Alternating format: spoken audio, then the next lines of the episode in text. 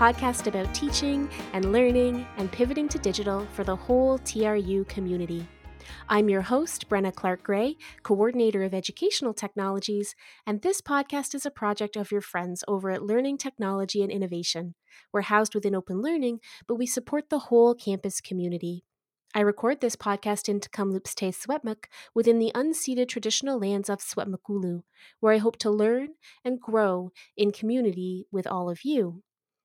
And today's episode is about endings, beginnings, something in between. Let's get into it. So, this is the 33rd episode of You Got This, and it is the season one season finale. That's right, we are taking a break. I'm very excited about the break. I love making this show, and also, I am very excited to not make it for a few weeks. So we're going on hiatus just till the end of August, um, just through the the summer lull, so to speak. Partly because I'm really looking forward to taking a break, but partly because I think I need to do some thinking and some retooling. The show, of course, is a show about teaching and learning and pivoting to digital. And we are not pivoting to digital anymore. We are pivoted. We're pivoting back. We're face to face, but also accommodating students asynchronously or maybe synchronously with live streaming or maybe not live streaming. Maybe we're reusing the lectures from last year do you see why the show might need some help?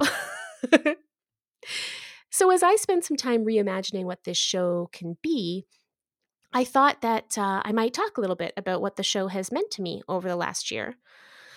I've been really grateful to have the opportunity to talk to so many people across campus this year about what teaching and learning looks like for them in their contexts and how the pandemic has impacted their work. I've learned a lot from everyone and found out about work people do that I had no idea about. That's been extremely rewarding, especially for someone who I know I keep saying this, but I'm actually really new to campus. Like, I only worked on campus for seven months before the pandemic, and since then I have been in my house. I'm not really sure how I feel about the return to campus most days I feel excited. I'm looking forward to walking between meetings. That'll be fun. I'm looking forward to Reservoir on the way to work, my favorite place to stop and do an hour of email before I head into the office. I'm looking forward to seeing people in the hallways, and I'm looking forward to bumping into folks and sharing ideas. I don't think I'm looking forward to face to face meetings. My meetings have been more productive in the online modality. And I'm not looking forward to sitting around a room awkwardly waiting for people to decide to talk. In many ways, we're in the midst of rethinking our programming. What will go back to face to face and what won't? Uh, what changes are we going to make to try to accommodate the kinds of working styles that folks seem to be wanting to adapt to? There's a lot up in the air for us. In many ways, I feel more uncertain now than I did at this time last year. Because at least at this time last year, I knew exactly what was happening. I was um, herding you all lemming like into Moodle and teaching you how to use the functions you needed. Now there's going to be so many different ways to accommodate those students who aren't in the room and you're going to have new and exciting ideas and I'm here for it. I'm eager and I'm also kind of terrified. For me too, uh, coming back to campus face to face is going to mean less time with my kiddo. It's been one of the best parts of the pandemic for me is spending so much time with him and seeing him really turn into like this cool little person. You know, he was three at the pandemic start, and now he's four and a half, and he's got big ideas and a big personality. And all of these things are going to be really different. So I'm thinking about endings. The end of my quiet time at home, which is what a lot of this has been, which has been really soothing for me as an introvert in a lot of ways. The beginning of reopening and the excitement that I feel about seeing so many things I love reemerge from this period of quiet. This podcast is ending right now for the season, and it's going to come back as something different but I do promise it's coming back. Mm. It'll just come back as something different. And that's kind of scary too, because I don't know what that's going to look like yet. In all, I think we're all in a moment of significant transition. It's actually why I thought the best person to have as the guest for the season finale is the same person who was the guest on our very first episode my boss and friend, Brian Lamb, Director of Innovation here at TRU. Brian's going to talk a bit about the lessons we learned this year and what we're thinking about as we look towards the future. And I think I'll let him take it from here. Okay, so I am back again with Brian Lamb, Director of Innovations at TRU. Brian, last time we chatted, it was August 25th. I went and looked at my calendar. I mean, not last time we like chatted, but mm-hmm. last time you were on the We podcast. have a great working relationship, but uh, how are you? it's very functional. Everything um, okay? you know, it's been a year. Um, but yeah, we so that was the season premiere sort of series premiere mm-hmm. of the show and this is the season finale we've mm-hmm. recorded this is the 33rd episode which seems absurd to me i can't believe we've recorded 33 episodes um and i wanted you to come back for the last episode of the season because we sort of started off really kind of spitballing about what the year would be. Mm-hmm. Uh, and I thought we might finish up with an episode where we do a little bit of kind of critical reflection on the year that's been, and then some spitballing, I guess, on what's going to happen next year. Well, thank you for bringing me back to bookend this series, which I've just been loving, and uh, so I'm yeah, I'm flattered to be back. I think when we talked last time, lots of things hadn't happened yet. Like um, Big Blue Button hadn't collapsed on us yet, right, and yeah. uh, Kaltura was behaving itself nicely. like things were going pretty well. We were kind of ready or feeling as ready as we were going to be. Mm-hmm. Um, I don't want to dwell too much on the sort of negative lessons learned because just like I've been doing with faculty, I really want to try to think about the kinds of things that happen this year that we can fold into our practice and make part of our professional identity rather than just sort of being like, well, this year was a tire fire. Um, mm-hmm. But I thought we might start maybe with some of the lessons that we've learned um, over the course of the year and then sort of transition into what we're hoping to hang on to as we move forward. If that makes sense as kind of a shape for today's conversation. It's certainly worth it's worth a try. so what do you think in terms of the lessons learned where are you where are you at in your reflective process it is by the way really hard to be reflective while everything is still moving um, but as best you can what do you think your lessons were from the year so far uh, and you you were reminding me. I, I wondered about re-listening to that first episode uh, as preparation for this one, and I couldn't quite do it. And I think it was because I remembered I think it caught us at a good time. I don't know. Yeah. Even though it had been probably, I mean, certainly as hard a six or seven month period of, of professional life that I'd ever experienced, and I know it was for you too. That I think we we we we'd had a few wins. You'd had that wonderful set of summer programming, and we, a lot of we were seeing a lot. The people we were dealing with were were really stepping up Mm-hmm. Uh, and I think we were allowing ourselves to feel hopeful and even a little excited and, mm-hmm. and have a little bit of that, you know, first day of class uh, vibe feeling, which was a nice thing. And yeah, the timing, of course, was. I mean, we had our probably most significant technical failure. That I think we've had certainly since you've been part of the team. You know, mm-hmm. literally hit on the first day of class. I mean, a system just wasn't ready for the scale that it got hit with.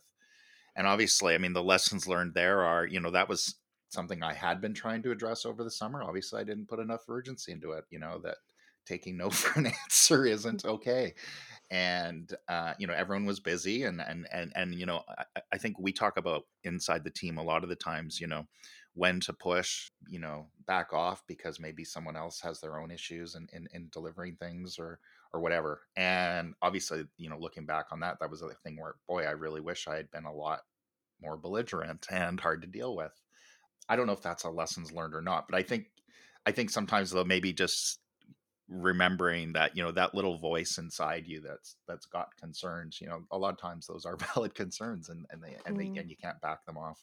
I hope that was a lesson um, for other folks too right? That like we we are not a team that cries wolf ever you know? We we make asks when things are critically important. I don't think we spend a lot of time um sort of asking for like you know random superpowered tools we don't actually need to do the job like we tend to to keep our asks pretty reasonable and i think that um I hope that that's the last time something actually has to break before it gets Mhm. resolved, right? And and you know, maybe that's not just a lesson for us. I guess is what I'm saying.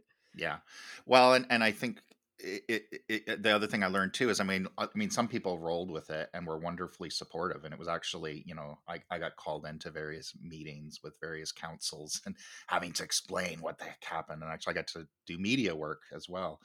Um, it was nice to know actually how many people actually did have our backs. I mean, it, I Mm, think to us in the moment, it felt like we were squandering all the goodwill that we had built up mm. over the summer and and I think we did tap into it. I think we could have found better uses for it.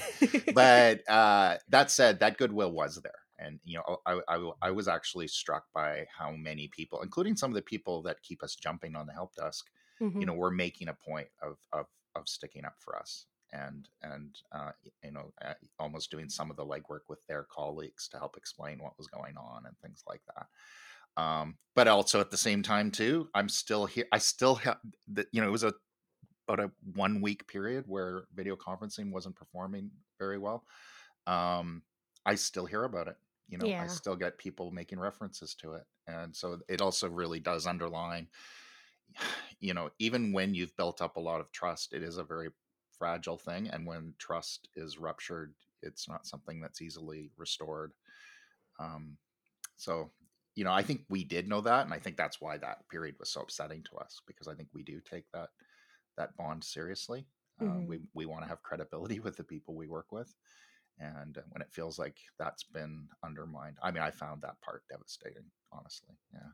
Yeah, yeah, absolutely. And I think it's played into some um oh, I don't know. I think people were a bit traumatized by the experience. We saw a pretty uh busy migration over to Teams for some courses, some folks moving hmm to Blue Jeans and and the reality though is that um there are very few systems sector wide, continent wide, that didn't experience some kind of outage with the loads they were seeing. SFU had a Zoom outage, uh, Kwantlen's whole learning management system went down. Like hmm these are unprecedented loads. And I think that we could guess at the way the tools were going to be used, um, hmm but none of us really had any idea what the fall was going to look like. And and you can that's not an excuse; it's just like a hmm reality. You can look around the sector at IT departments and learning technology departments, and everyone had some hmm kind of mass outage to manage.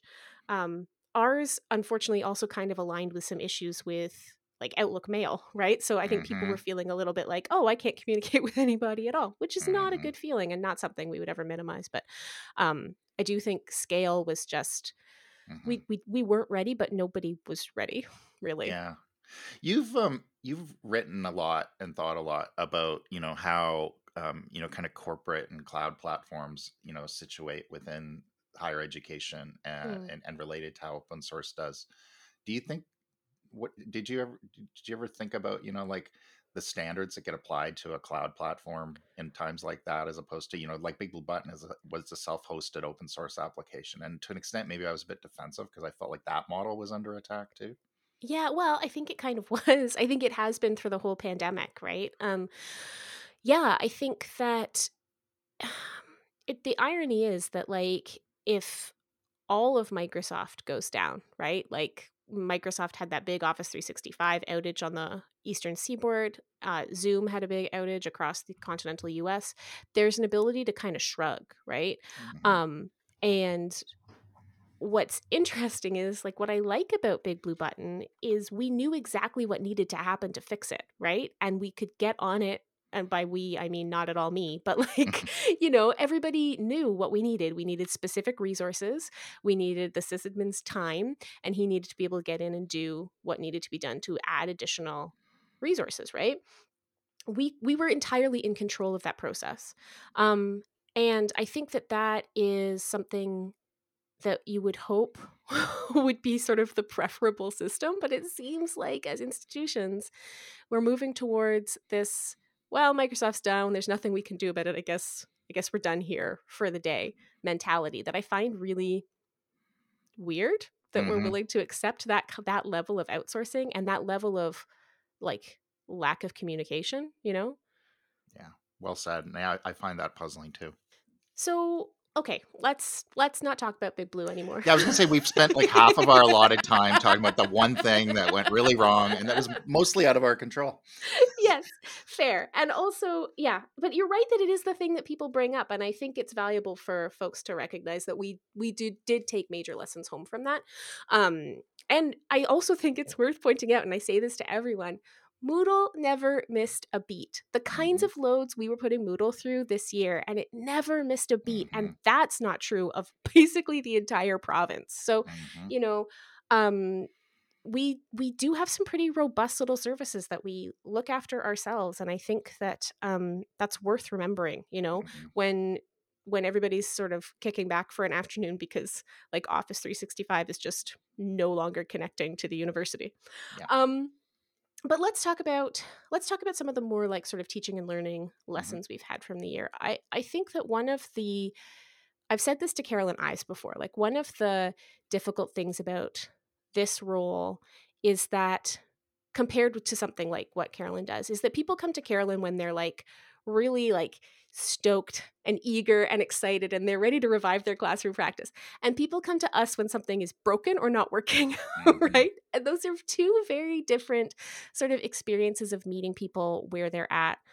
I'm wondering how you're feeling about how we serve the community this year um, when it comes to their teaching and learning practice and, and what we might take away from our experiences of this year as we go forward.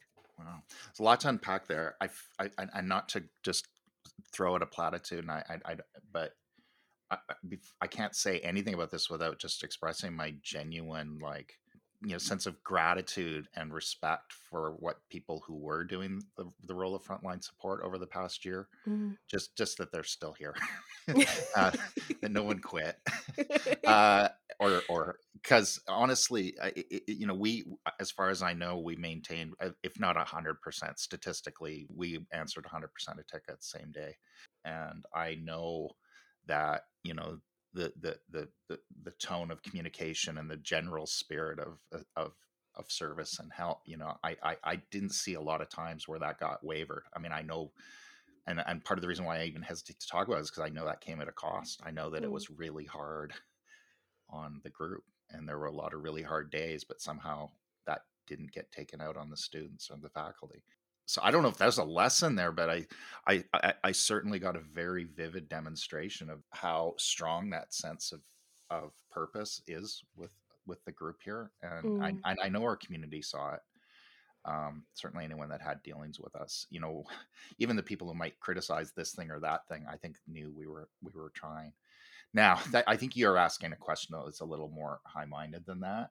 um, but i just can't get past that first of all it's just that that you know that just that sense of day-to-day reality because everything that happened happened in that kind of context yeah, that's we true. were just overwhelming volume coming in a sense of like okay we kind of have this under control but not really you know like eh, the slightest you know uh, disruption could you know send us off the rails and yes. then all yeah. the thinking we're doing is in that context yeah, the feeling of being in control and managing, but knowing that anything extra would be the thing too much. It's it's a weird um it's a weird environment to work in, right? Because it's sort of like there's a just a baseline level of stress constantly in sort of looking over your shoulder and wondering what the thing's going to be that pushes it all over the edge and somehow it didn't like we we didn't fall off all year somehow Mhm.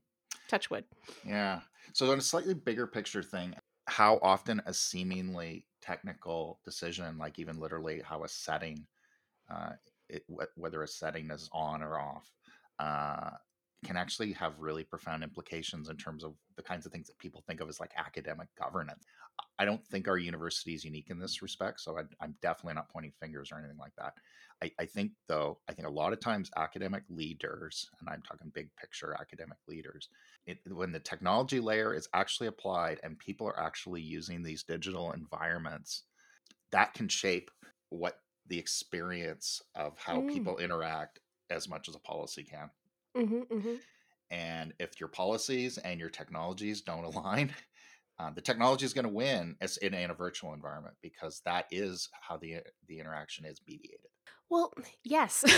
yes, and it's one of the big frustrations, right, is that the community writ large tends to think of the technology uh, more in terms of fixture bleh, more in terms of fixtures and fittings than in terms of teaching and learning, right? hmm Um, but it's fascinating. It's one of the reasons why our Thursday learning technology group meeting is one of my favorites. And that's a meeting where our team and the open learning side of the house and IT all come together to discuss what's going on hmm and we meet we used to meet what every two weeks we meet every week now to keep on hmm top of everything and those conversations are always really fascinating because someone will say well what if we just adjusted this setting? And then it's like the cascading knock-on effects are not usually about the buttons. The cascading hmm knock-on effects are like well here's how we understand campus faculty use that function versus hmm here's how open learning courses are set up versus here's what students expect to happen when they see that and here's what they're actually seeing. And like those conversations are really rich and robust. And i i think that um the sort of technical veneer over what we do um, hides that for a lot of people.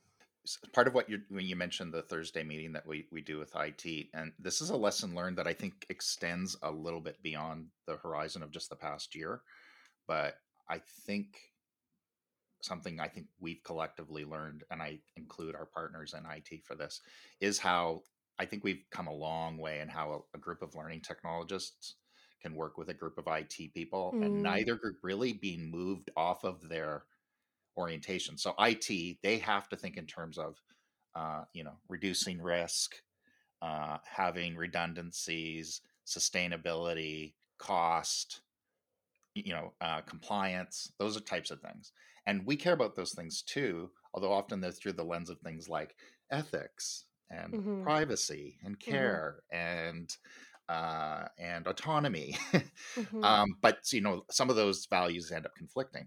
It's a very common story at a lot of places that learning technologists and then the, the technology people just because of the competing interests and competing demands and competing expectations kind of sometimes get put into a natural set of um, conflicts and mm-hmm, we one of the things i mean and we haven't eliminated those but i think we've done as a pretty nice job of creating a place where we can talk to one another in a fairly uh, open way and they can talk about what's worrying them and we'll go oh gee yeah that that would be bad if the fact that our you know moodle backups or our moodle disk size has gotten so big that the system could potentially become unstable. Yeah we have to do something and work with the community to try to address behaviors to, to get this under control.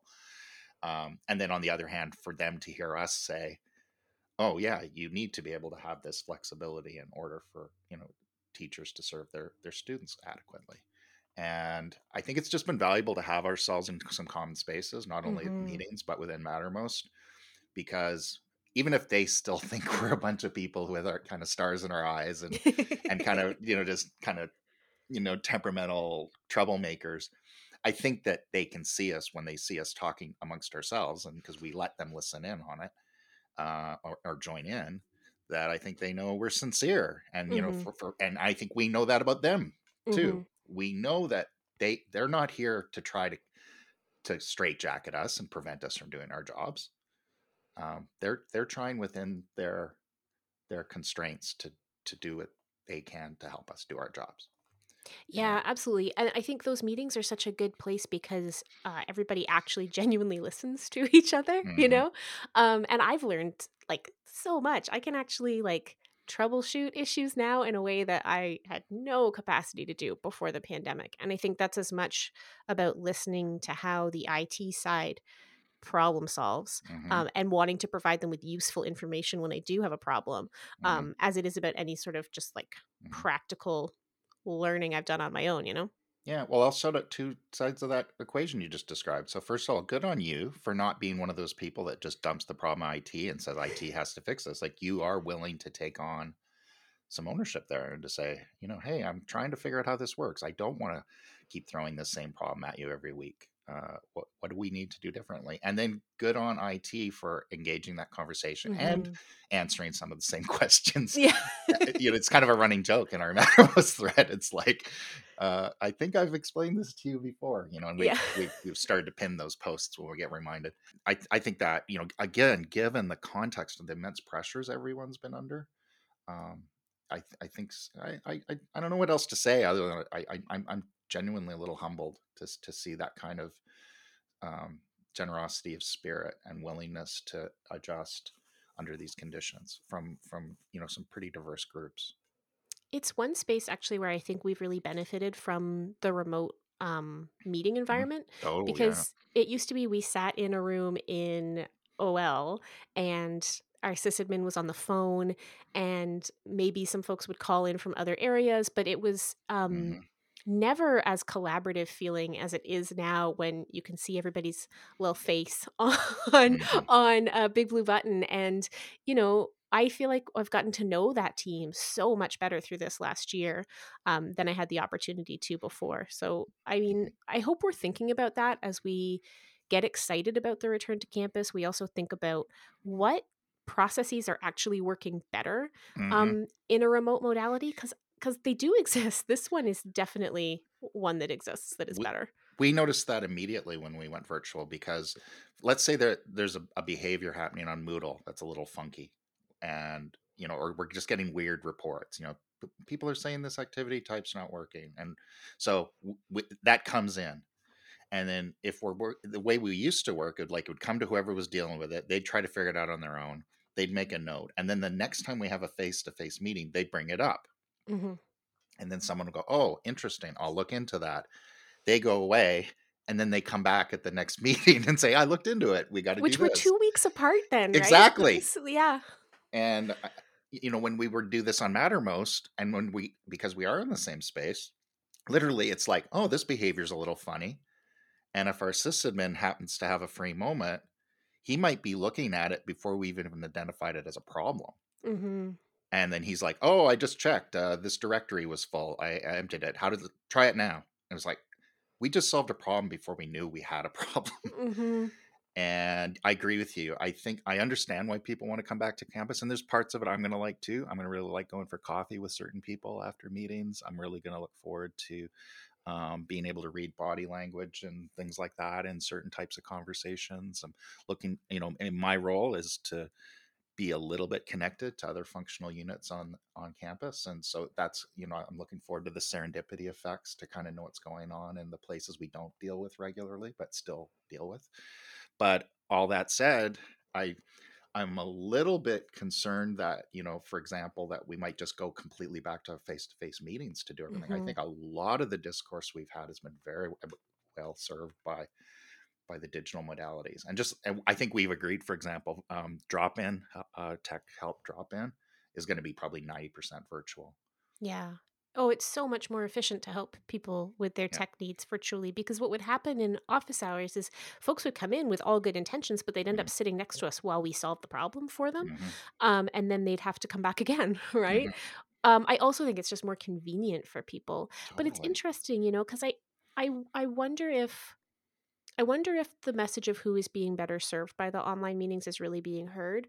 hmm Something that has struck me this year, both in our programming and in meetings and in things like book club, is that um, faculty from Williams Lake, in particular, and hmm OLFMs as well, feel included in the life of campus yeah in a way that they never have before. Um, at least the ones who have been coming to meetings and chatting with me hmm about it. And uh, it's so much different when everybody is in a little square on Teams than when you're the person on the remote phone call um, hmm on the box in the middle of the desk, right? Like hmm it's such a different experience. And I hope that, you know, for example, committees that do have representation from Williams Lake or from the OLFMs, I hope they consider hmm maintaining a, a, a virtual, a remote meeting structure because, yeah, I think there's folks who it serves. I mean, even aside from some of the accessibility concerns and things that we've talked about on the show before, I just think there's a, a belongingness aspect to folks who work on our other campus, you know? absolutely Yeah. Okay, well, let's uh, talk with the time we have left. Let's take a look at programming. We have a programming meeting tomorrow, so we're not going to be presaging anything because we don't actually know what's happening yet. that will become clear in the coming weeks. Um, but I'm wondering if, as it's sort of in your in your overseeing role as director, hmm um, if there's things about programming from this past year um, that you're looking ahead and, and hoping to to capitalize on or Mhm. continue with. I guess I'm wondering what your what your feeling is as we Mhm. look towards a programming year that's going to Mhm. be, you know, very different again than anything we've Mhm. done before. And I'm sure we'll have to adjust, but I, I'm taking two lessons out of our summer that I kind of want to roll into fall. hmm Um, one of which is I think we're going to be challenged to think a little bit differently than the idea of programming being this thing like there's a workshop, people come to it, they have an experience for a set period of time, and then they go away. Mm. Um, and I'm thinking about that in two different ways. I think one of which is, yeah, I mean, by all means, I think we're going to have those kinds of events, but how do we capture elements of that for the people who, for whatever reason, can't be in the room from 12 o'clock till 2 on a Thursday? hmm And, uh, and especially since I have no catering budget this year, so we can't even lure them in that way and uh, so you know, but to, to to so you know just to give one small example um uh, our new colleague jason toll has done some really interesting workshops with both john on video and on visual thinking uh, with marie the Mhm. visual thinking one in particular people have actually said that they're intimidated at the thought of coming live because it involves them potentially drawing and having other Oh, people yeah. seeing their work in real time so you know Such a vulnerable thing. yeah This is what so every time I read. Um, sorry, I'm totally interjecting, but no every no time I read Lynda Barry's syllabus, she has this whole premise that like drawing is this thing that we all do so naturally, and we do it from childhood, and so like re reigniting that spark is the most natural thing in the world. And every time I read that, and you know, I've worked in comic studies for a long Mhm. time with a lot of practitioners who are like, just get people to draw in class as if it's like the easiest thing in the world, and I Mhm. nothing intimidates me more than the idea of having to draw. Like I haven't used those muscles Yeah. in a very long time, right? So Yeah.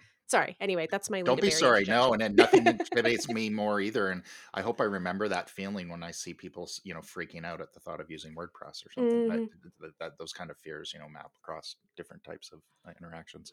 But so I think we're going to be challenged, though. I think, and w- well, I guess just to close the thought, I thought is we've seen evidence though of people not necessarily coming to the the scheduled time, but are participating on their own Mm, time not just for convenience sake, but maybe because of the modality, it gives them a little sense of you know diminishing that vulnerability. mhm. Um, I'd like us to kind of I, I that I've been thinking about that a lot, and I think I think taking our traditional programming and thinking about ways we might reshape it and restructure it uh, and reuse it, you know, kind of model what we talk about, you know, with what you know open learning materials can be, Mhm. uh, and in in terms of interactions too um, and then modeling that too that yeah we're going to have in physical space together um, interactions but how do we complement that and supplement that with the virtual in Mhm. a in a in a meaningful way so being thoughtful about that and i guess the other piece of um, thing that i'm hoping we can take from what i'm learning this summer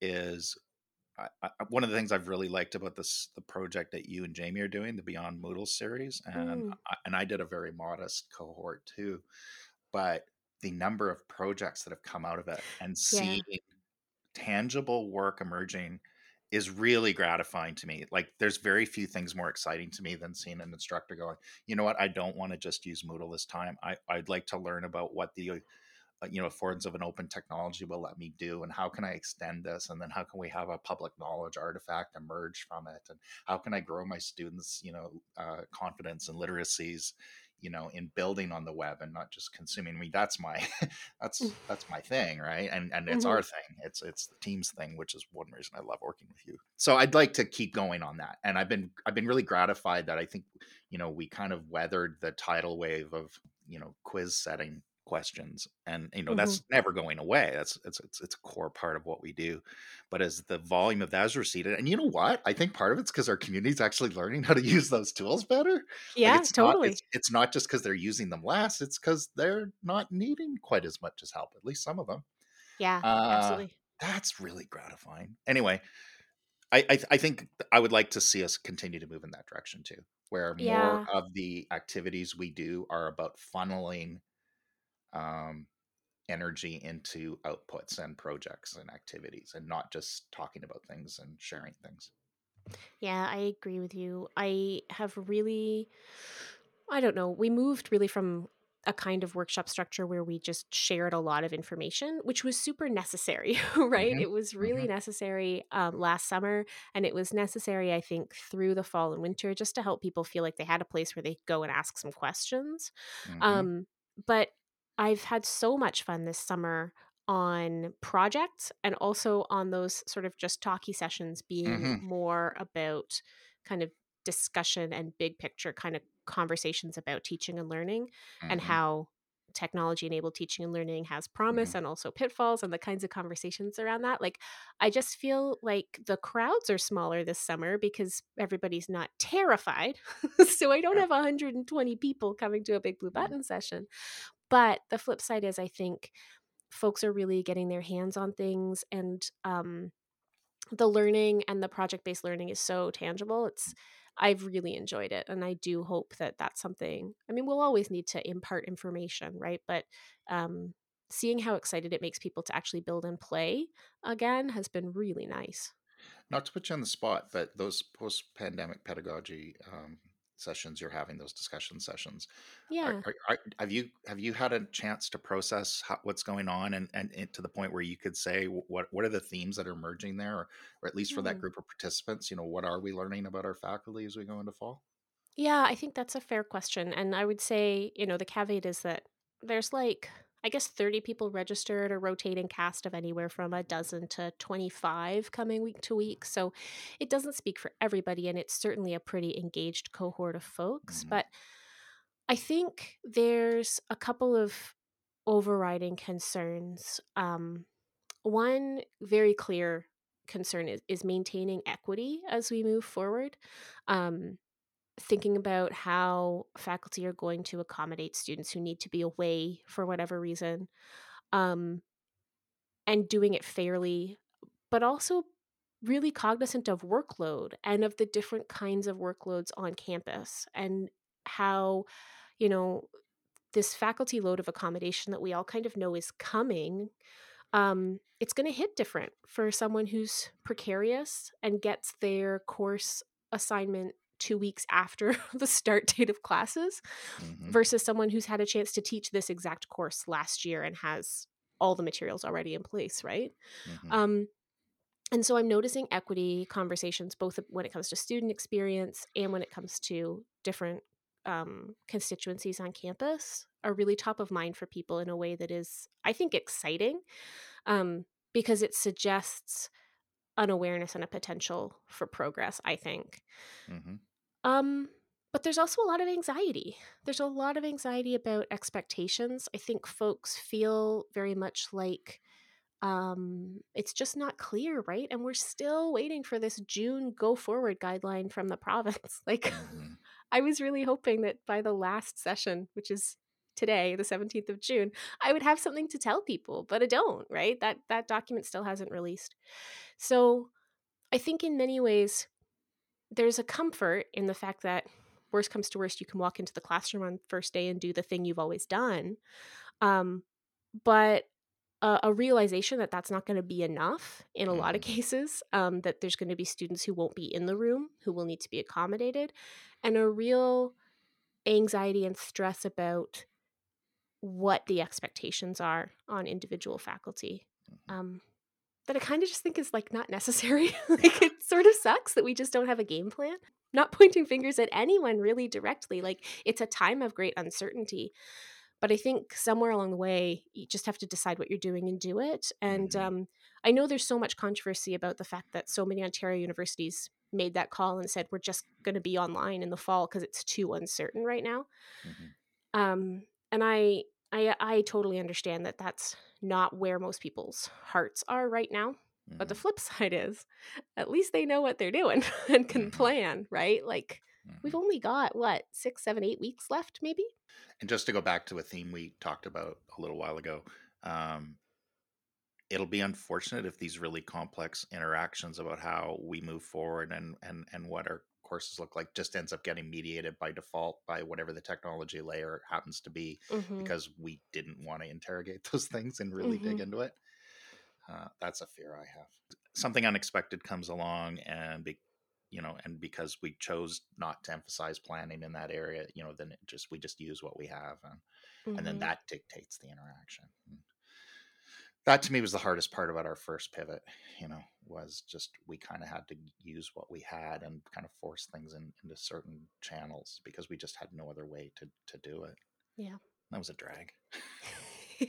yeah, no, it was a drag, and it was um it did shape things for people and you know there's this there's this phrase in teaching and learning circles that never doesn't bother me right which is uh, you can't let the technology determine the pedagogy mm-hmm. um, and it's I, I guess i i mean i understand what it's getting at but it's also like untrue and has mm-hmm. never been true right? Like the way mm-hmm. I teach in the classroom that has a chalkboard is different than the way I teach in a classroom that doesn't have a chalkboard. Like that's a technology that mm-hmm. drives certain pedagogical choices. Mm-hmm. I I worry that that kind of rhetoric, don't let the technology drive the pedagogy, invites us to act as if the technology is somehow neutral Mm-hmm. Um, and invites us to not think critically about how the mm-hmm. technology shapes the pedagogy because you know if we were like really interested in teaching and learning, we'd just be focused on the real teaching and learning instead. Mm. Um, and I just find that wildly unproductive given the structure of like the world that we live in, you know? Mm-hmm. Yeah, it's naive and, and, it, and it almost guarantees unfortunate outcomes. Yeah, that's exactly it. It's like if you're not willing to have a critical conversation, someone else somewhere uh, with a pen and the authority to sign for things is having an uncritical conversation, right? That's the one thing I've learned. I think that's the thing I've learned. um, I want to ask you to comment on that. Um, Not touching it. I uh, I really appreciate your time, Ryan. It's always fun to chat with you. Um, I'm glad we do it once every eight months or so. It's good yeah, we'll have to do our uh, eight month check in again. Until then, uh, keep up the good work. Thanks. And uh, I, you know, if I see you around, uh, you know, let's say hi. Sounds good. Sounds like a plan. We'll talk soon. Bye.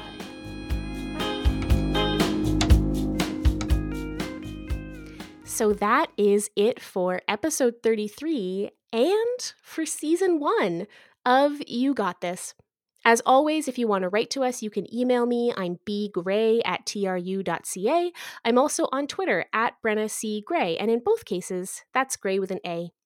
All of our show notes and transcripts are posted at yougotthis.trubox.ca, and of course, you can always comment on individual episodes there. I'm going to leave you today with a tiny teaching tip, my last one of season one, and it's real, real simple rest. Go and find some rest. I could tell you right now, it's not going to be enough. Every single person within the sound of my voice has earned a sabbatical, and I'm guessing very few people listening to this have got one starting July 1st. But regardless, find some rest. The fall is going to come at us fast, and it's going to challenge us in brand new ways to meet the needs of our students, to be good colleagues to each other, to show generosity and care, to accommodate each other's needs, to include everyone in whatever the future looks like for this institution or any institution, wherever you are listening from. And so that's my plan. I'm going to try to find some time to rest between now and the end of August. And I really, really hope that you can do the same. Until next time, and there will be a next time, take care of yourselves and take care of each other. Bye bye.